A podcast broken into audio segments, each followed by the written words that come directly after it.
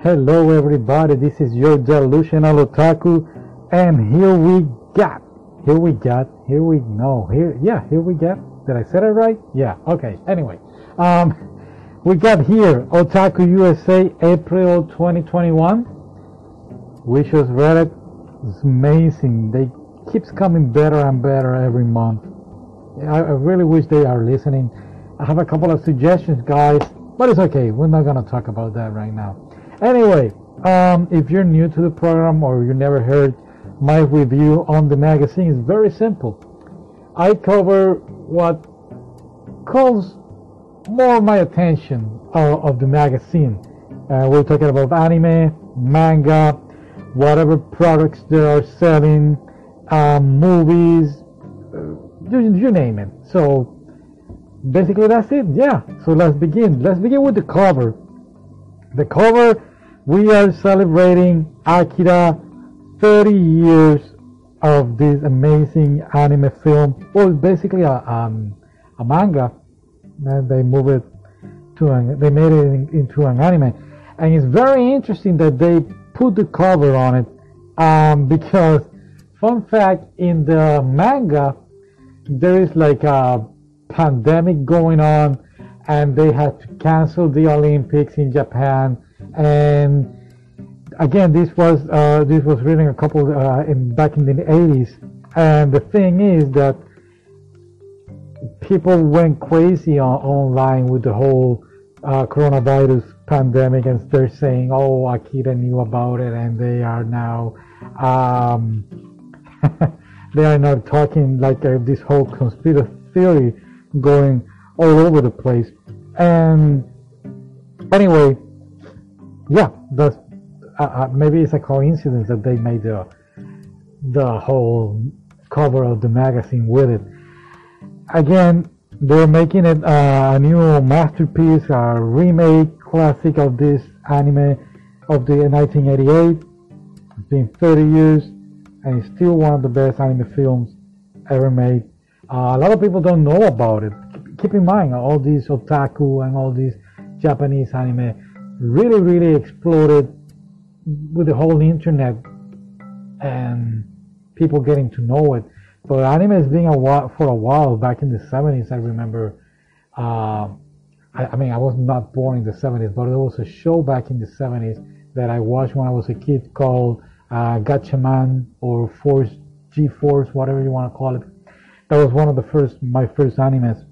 And you got what, Little Woman back back in the 80s uh, Tom Sawyer, I remember that one. Well, there's a few of them. But yeah, that's the cover. They talk very nice about this movie in page 72 until what, 78, I think? 77, yeah. Now on page 11, we have this beautiful ring as a commemorative of Demon Slayer. Now they have they're selling five different rings for the main characters of the story of the anime, and it's gonna be able to be bought in February of 2021 for around 115 dollars each one. Uh, it's a beautiful ring, but the box I believe the box is even more nicer. Uh, the details on it. Um, but yeah, it's a very nice ring. I'm gonna put it on the cover of the of the podcast, and if you can go to Instagram, I might put the picture on it also, so you can check that out. And also on the next page, on page 12, very interesting here, Jujutsu Kaisen. They're selling already the the figures, but they do have uh, the finger. You know, the finger that the guy I forgot his name. Uh, the finger that he ate it's supposed to eat like what, 11, 12? I forgot. Or 10? No, small because it was two hands, right? I mean, four hands, whatever. They're selling also the finger. Uh, so that's very nice. Now, it doesn't say the price.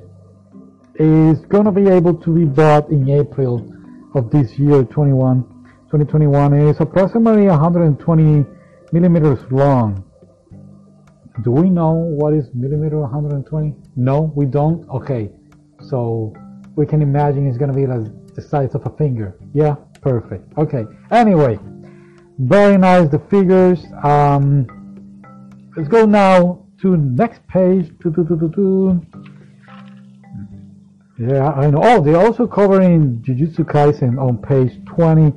I'm not gonna talk about it because I already did a podcast on it, and I haven't finished.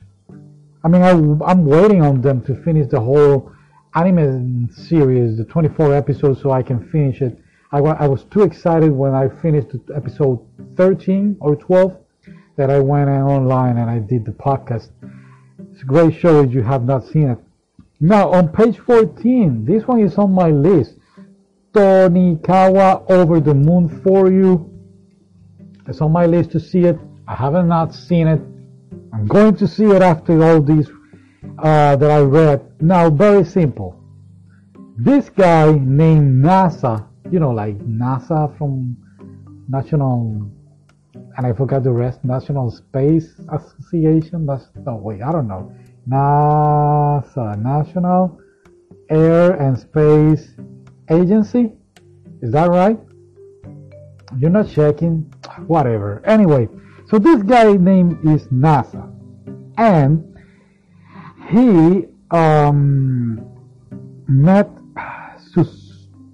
Tsukasa. Tsukasa. NASA met Tsukasa. She actually saved him. He's gonna get run over from a truck or something like that. And before he passed out, he promised her that they're gonna get married. Couple of years pass, and she's at the door.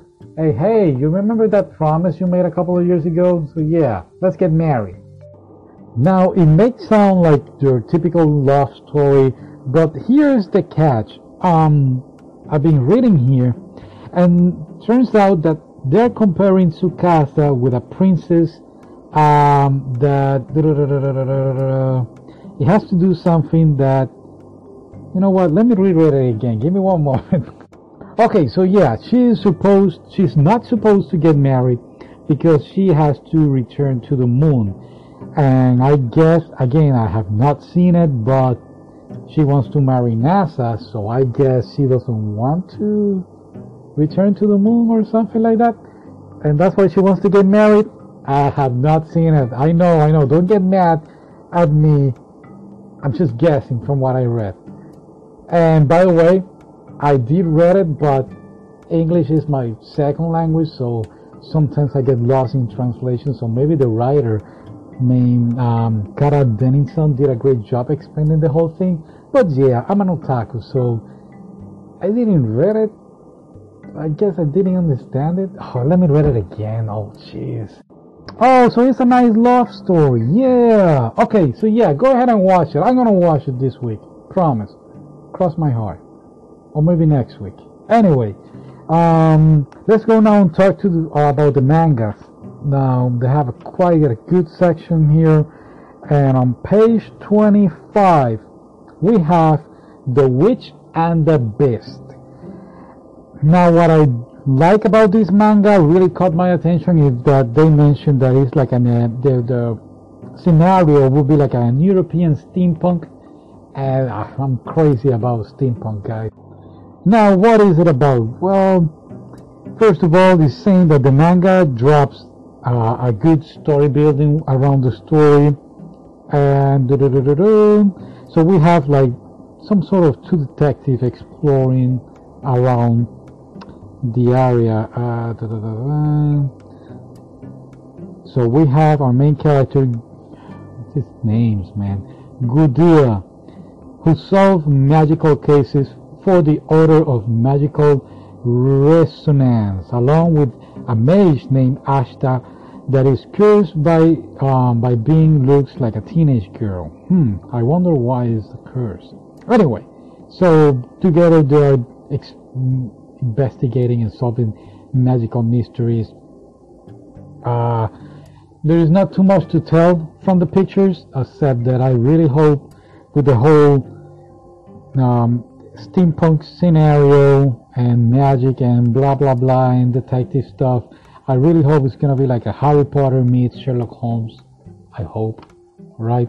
So I'm gonna keep my eyes open for that one. The next one on page 26, we have Sayonara Football.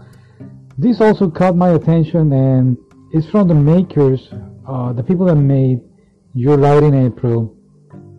They did Suja, uh, Sayonara Football, and it's like a teen romantic drama. And this girl, uh, which I got the name right here, Nozomi Onda. She's very passionate about soccer, and yeah, it's not football like Tom Brady football. It's football like soccer. Um, hey, I, don't blame me. I, I, did not put the title. Anyway, um, she, this girl, she wants to play soccer, and not only soccer, she wants to play also with the boys, with the team, the male, team male. She's a female, and she's going to do her best to fulfill this and show how good she is. Very interesting story. Uh, it's only two volumes. It doesn't say why, so I'm guessing she has a beginning and an ending. I really hope it turns out to be a great manga. It's only two volumes, I might give it a shot and read it, buy it, go ahead and buy it and read it. And I really hope it turns out to be good and they make a anime about this, you know, female to achieving their dreams. That kind of story is always nice to see and, and read. We have also Cutie and the Beast. This one is about a 17 year old girl who meets a guy on social media and it turns out that he is a professional wrestler. and you know, one of those um, WWE wrestler kind of thing. Um, it's a shoujo male romantic story, and I'm really just thinking about the whole different gap of age that they have, and yeah, I'm gonna keep my eyes open to this one too. Alright, what else? Oh yeah, Weathering with You, they are making the the manga. We covered the, the, the movie, beautiful, amazing film. And the thing about the director, the writer, the maker, Makoto Shinkai, is that every time he does an anime film, the manga always is gonna bring something else and that's something that I really, really like. It happened with, oh, what was the name? The Garden of Words.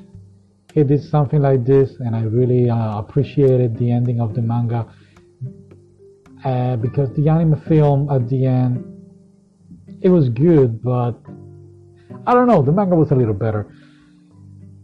Weathering with You, for me, it was perfect. The ending, the whole movie. Let's see what other ideas he brings from the pictures. They are not the same pictures of the film. They look a little different. It's okay. It's nice. Um, also, they have here the Ancient Magnus Bride, a spin-off. Wizard Blue.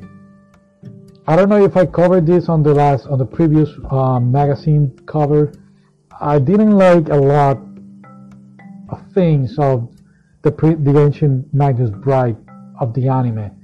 There are a lot of things I did like, but there were more things that I didn't like. I really hope that this spin-off uh, turns out to be a little better. It's now opposite. Instead of being a male, it's a female doing the manus, the the um, the uh, ah, the wizard. Her name is Giselle, and now Ao is the orphan boy. Yeah, right. It was in the anime or in the manga was Elias, and she say now is Giselle and Ao. Alright. What else? What else? Talking about spin-off. Wait.